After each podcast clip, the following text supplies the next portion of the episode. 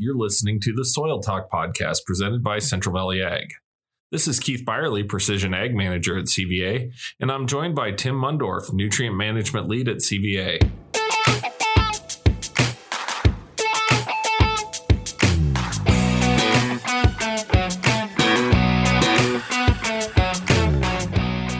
Keith. So we spent the last three segments talking about nitrogen. We talked about uh, oh the nitrogen cycle, and we talked about making nitrogen recommendations, and we talked about inhibitors and split application. Now we're going to completely switch gears and move to phosphorus, which I I find a completely different animal. So, Keith, how is phosphorus different than nitrogen? About every way imaginable. I mean, honestly, I mean, from from the way we apply it in the forms that we apply it, the timing, the ability to build our levels and rely on it coming out of the soil to feed a crop, the amount that we uptake during the growing season, the time that it's uptake and during the growing season, it literally is like the moon and sun. They are two totally different characters and have to be treated as such. Yeah, I couldn't agree more. I always think of nitrogen as, you know, here today, gone tomorrow, but I think of phosphorus as putting money in the bank and it's a reserve that you can pull from later. You know, if I get a phosphorus recommendation wrong, I, I usually don't worry about it too much because I'll tell the grower, I said, well, I, I guess you ended up yielding quite a bit more than I shot for, but I doubt I hurt you, or it's the other way around. But and if you didn't yield as well as we'd hoped, it'll be around for the next crop. Or maybe I apply a little later in the season for something I'm trying to do and I don't feel I got the benefit out of it, but I know it's going to be there later. Whereas nitrogen, if I don't get it this year, you know, maybe I can get a little if I'm corn on corn, but if, especially if I'm a corn and bean rotation, if I don't get nitrogen right, any extra I apply is just gone. Yes. Yep. So, as you think about nitrogen and how you make uh, recommendations for growers, what do you tell me? What, what's the key piece of information you look at first when you're going to make an or a phosphorus recommendation? So when we talk about phosphorus recommendations for growers, it's the exact opposite of nitrogen. Where we talk about nitrogen, looking at the weather, looking at our, our yield production history and all of these different pieces that we talked about and and almost to the point where the soil test was one of the very last pieces that came into making a nitrogen recommendation. The soil test is the very first place that you start with that phosphorus recommendation. Yes, we can bank it in the soil. Yes, it it, it would seemingly take a long time to make any monumental shifts in a nitrogen rate, whether that's driving it higher or driving it from a high rate to a lower. Those things don't happen over time, but it is fluid. It does change over time, and, and different things like pH and all of those things have importance in the interaction and how we see our available phosphorus. So I think there you almost have to start with the conversation about what test am I looking at when I look at my soil lab report. Is it a Mehlich? Is it a Bray? What do I have there? Is it an Olsen? What do you know? I think most of our growers, when they look at a lab report, they're either going to see a Bray or a Mehlich. Yeah, you're right, Keith. So if you're looking at one scale, one laboratory extraction versus another, there's a huge difference in those scales. So I always tell people I want your phosphorus level to be about 25 part per million, but I'm talking about the P1 Bray extraction. If you're using a Mehlich extraction, I expect that to be a little higher, maybe around 30. If you're using an Olsen, which is used a lot in uh, some of the northern areas, the Dakotas, uh, because it works well on high pH soils, that scale's lower and maybe a number closer to 20 part per million is appropriate. So let's just uh, say we're using the P1 Bray scale. I like the number of 25 part per million. What do you like, Keith? So 25 part per million is the number I'm going to go to before I start asking all the other questions. You know, when, when we move west of Highway 281 in Nebraska and we get out of the irrigation, 25 part per million is probably more than adequate for what our yield ranges are with the rainfall out there. When we move into areas of South Dakota or Kansas, there's definitely different localized factors that I think can move that value down or maybe even up for those guys that are high intensity managers that are looking at the 300 bushel corn yield goals and doing different things to get to those ranges. So the grower's environment and the grower's particular farming operation is going to start skewing that either plus or minus from that 25 part per million bray, but that's where I'm going to start as well. Yep, that sounds pretty good. I, I like to focus a lot on crop removal as well. When I'm talking to a grower, once I get their yield levels uh, discussed with them, one of the first things I want to move to is okay, you're you're raising 200 bushel corn. That's somewhere around 75 or 80 pounds of P2O5. If I can double that number, that's about where you're going to end up with MAP removal. So if I'm taking off 75 pounds of P2O5, MAP is 52%. P2O5. So I divide that 75 by 0.52. That comes up to a number of about 150 pounds of MAP. And I like to kind of orient my conversation around that. You know, if you're at that 25 part per million I want you to be at, then we just need to do crop removal. If you're quite a bit above that, maybe you get some manure history or something, we can mine the soil a little bit. I don't necessarily want you to drop to zero, but let's do a percent of crop removal, maybe half, maybe a fourth of crop removal. If you're a lot lower than that 25 part per million, then we need to talk about that full crop removal plus some to build it over time. I don't necessarily need you to build it all the way up to 25 part per million this year, but over time, you need to be adding phosphorus to that soil beyond what you're taking out with your crop. I think that's really important because as an agronomy service provider, that that person that you're entrusting to do your soil tests can justify their own job, uh, justify their existence in in your variable rate application with your phosphorus rates if they're not looking at some of those factors. You know, for instance, if I don't put anything on when I see a 40 part per million or a 30 part per million this time and I come back and soil test 4 or 5 years down the road and those levels have dropped to 22 or or 24 or 19 or whatever they do because we'd like to believe that it's a fairly predictable thing in which it's not. But okay, so now I've got a variable rate apply those acres plus crop removal on those acres that I put nothing on, and the lows go high and the highs go low, and we've got this ocean thing going on out here where we're just riding the waves every time we resample, and we have to stick with that pattern, and we never build stability. So when you have your trusted advisor, your agronomist, your precision ag expert building a recommendation, and you see that they're putting phosphorus on a 50 part per million, but it's not very much, you got to start asking those questions. Okay, why are we putting phosphorus on there? They give you that exact answer. You know, we're putting on a quarter of crop removal out there just so when we come back this next time that 52 didn't slide to a 47 or a 40 or whatever. And we want to you know eventually the goal is is that we want to start getting this field as level as we can, but we all know that uniformity isn't going to happen in real world soils. Right. You've got the double whammy of you've got the variation in the fertility as you go across that field, the different P levels as you look at a field that, has been grid sampled or zone sampled, but you've also got the variation in yield. So you, almost need to bring a little bit of each of those in place or, you know, put some floors and ceilings in place so you don't, uh, don't over apply in areas that are a little short or under apply in areas that are a little high because we use this soil test a lot of times for somewhere between two and five years of applications. And when we're doing that, if we don't apply anything, we can get some crazy swings. Or if we continue to apply that build amount before we check it again, you can get some swings. And what you'd hate to do is just start uh, flip flop and your lows become high and your highs become low, which you're, like you said, Keith, you're trying to kind of just get it in a nice range. I don't ever say we're ever going to even it out because we're not perfect at this, but you, you, try to get it in a nice range where it's not going to be a limiting factor. Yeah. I, years ago when I was in school, we went to Alaska with my parents and we went up the inland passage there. And we got on some seas out there that were like 12 foot swales, right? You compare that to being out on Holmes Lake or something like that, where the waves get to maybe two feet. And that's more what we're aiming for. We, we want to get rid of the 12 foot swales and get to the one and two foot waves out there. So, Keith, this would be a pretty good time to do a little break in our segment and talk about our funny farm story. Well, thanks for the smooth transition into that, Tim. So, one of my favorite farm stories that I have is when I was a senior in high school. I was working full time in the summers for a farm family a few miles up the road.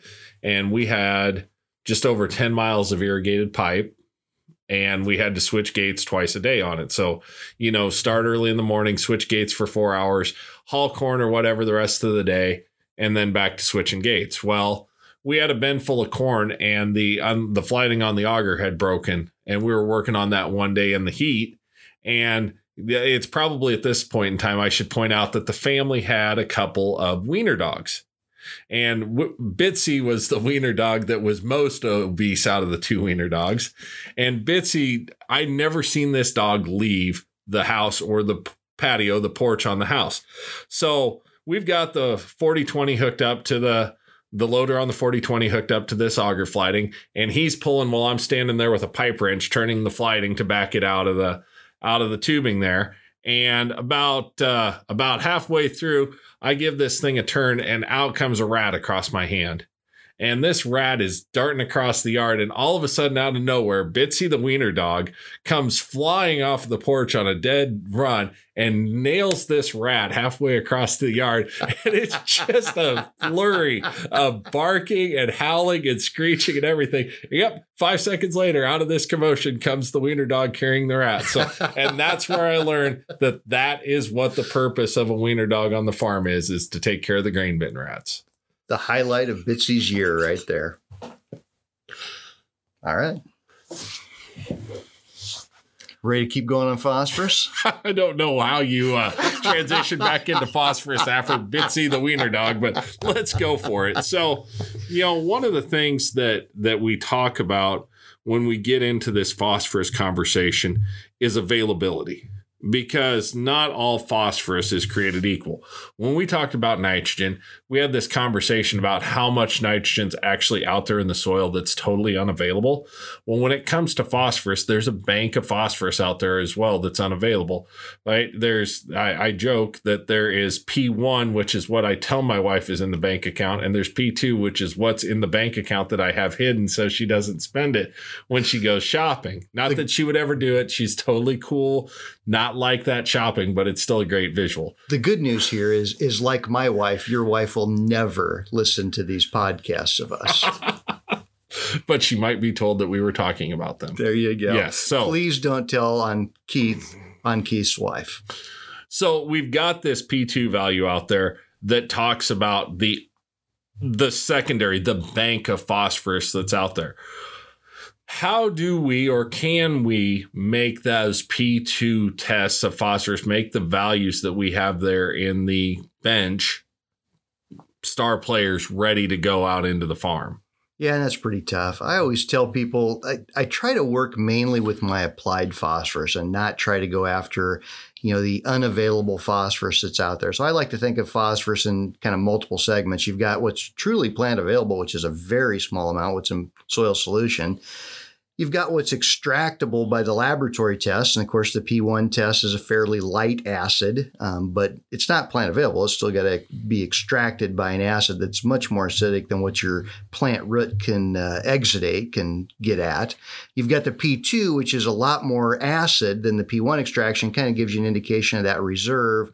And then you've got stuff that's out there that's really tied up in the soil. A lot of times might be tied up with, say, calcium or iron, and is not going to come plant available really in your lifetime. But all of those pools kind of interact a little bit. So a little bit of that really unavailable phosphorus will actually come available during the crop season to kind of replace the stuff that's loosely available that replaces the stuff that's in soil solution. You've kind of got a cycle, much like our nitrogen cycle, but but different.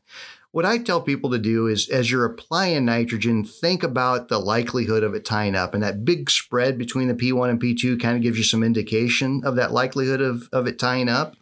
And if if you've got you know a spread that's like a one to nine or one to ten of the P1 to the P2, that's telling you phosphorus wants to tie up in that soil. So you might think of things you can do to keep it from tying up, like banding it like adding nitrogen fertilizer in that area or some other acidifying fertilizer in that area to add a little acid right where you're applying that phosphorus to try to keep it available longer. Make that high phosphorus zone that's contacting less soil with those bands so that the, the plant has access to it available longer, deeper into the growing season.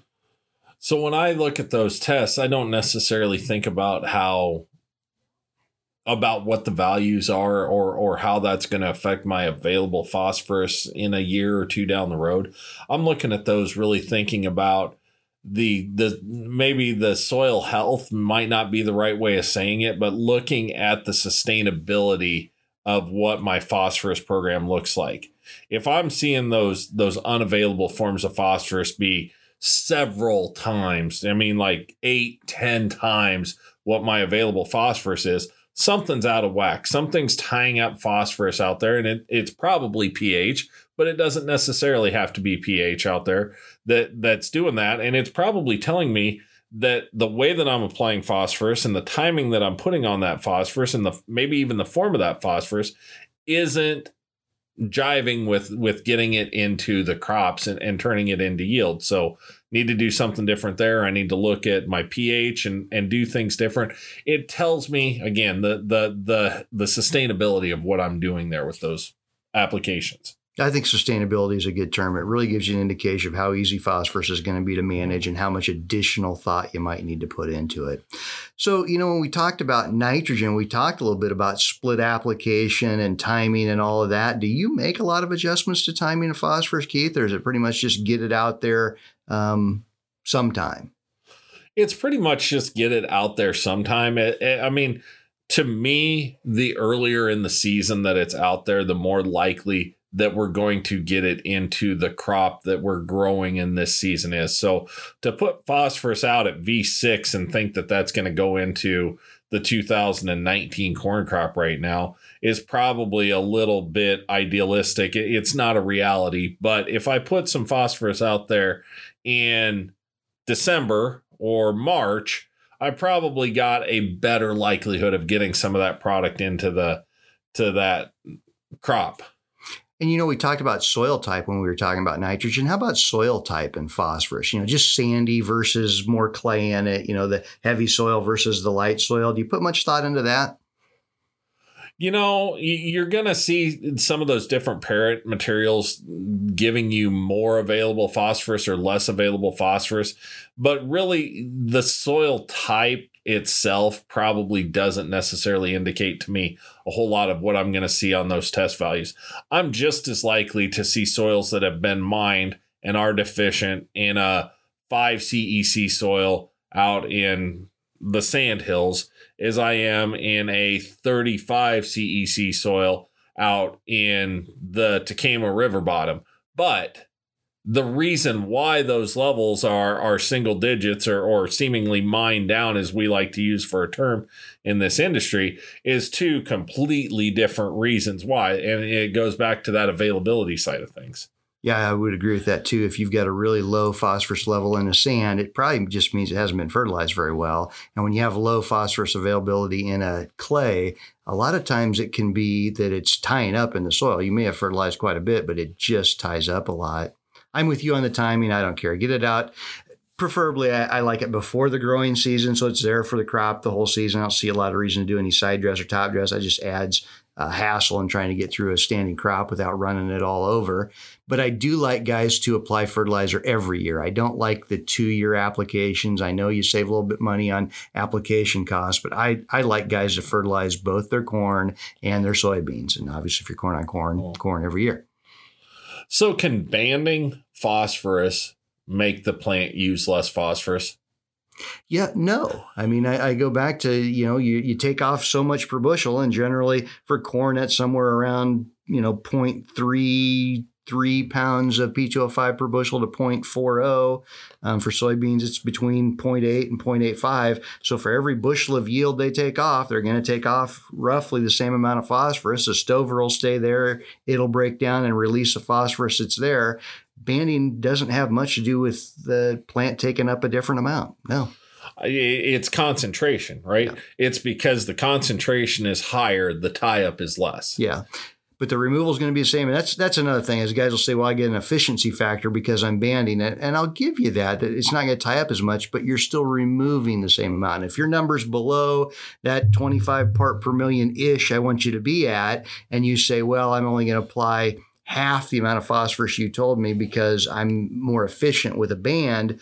No, you're still going to remove the same amount of phosphorus. And if you don't get above your removal levels, you're going to continue to mine. And that's a problem if I split my application of nitrogen and I do everything right throughout the growing season, I might be able to get my nitrogen efficiency, what I applied to end the plant, into the 80 or 90 percentile range. Maybe. Yep. You know, there, there's going to be organic forms and, and all sorts of different things happening, but I can do a pretty good job of getting that into this year's crop. If I do everything right on phosphorus, I might get 50 or 60% of what I applied into the crop, maybe. Right. Soil wants to tie it up, no doubt about it. But but some of those uh, not quite plant available, but nearly plant available forms are out there in the soil. Those will release and supplement what you apply. So that makes up the difference. And what you apply becomes some of those, you know, slightly unavailable forms that in future years will come available. So it's a cycle you've got to work in, but I kind of just orient orient everything around crop removal and work off of that. So, as we get towards the end of this conversation about phosphorus, I think the last piece of that puzzle is the starter fertilizer. And to me, if you place a liquid fertilizer product at planting time on the surface of the soil, dribbling it on, it's a fertilizer.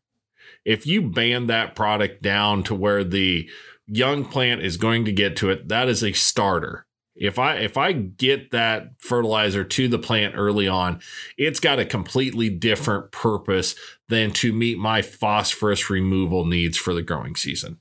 Yeah, for the most part, I agree with that. Those those banded on the tops, I, I would say where you get some benefit from that is really the nitrogen more than anything the phosphorus becomes part of the pool. You'll get some benefit of that down the road. But you're right. The phosphorus or say zinc that are in those uh, dribble on the tops, going to be tough to get that into that small plant. You really need to place what you want for that small plant down with the seed. But then you got to be careful. You don't want to damage right. germination. There, there's no doubt that that product is is out there and it's placed in such a manner that when that plant grows and gets a more developed root system, it's going to find it. But the idea of getting that plant out of the ground fast, increasing plant health, and establishing a young, healthy plant with that application versus somewhere else. And I know we're getting off in the weeds here a little bit on starter, but starter's main component is this phosphorus. That's why we ever started putting it out there. So I think you have to have a serious understanding of, of what your program is designed to do before you judge its success or failure by phosphorus. Yep, that's a good point. Is when you think about phosphorus, you got to think about which piece you're trying to affect. Is it that overall soil fertility, or is it something specific for that plant at a specific growth stage?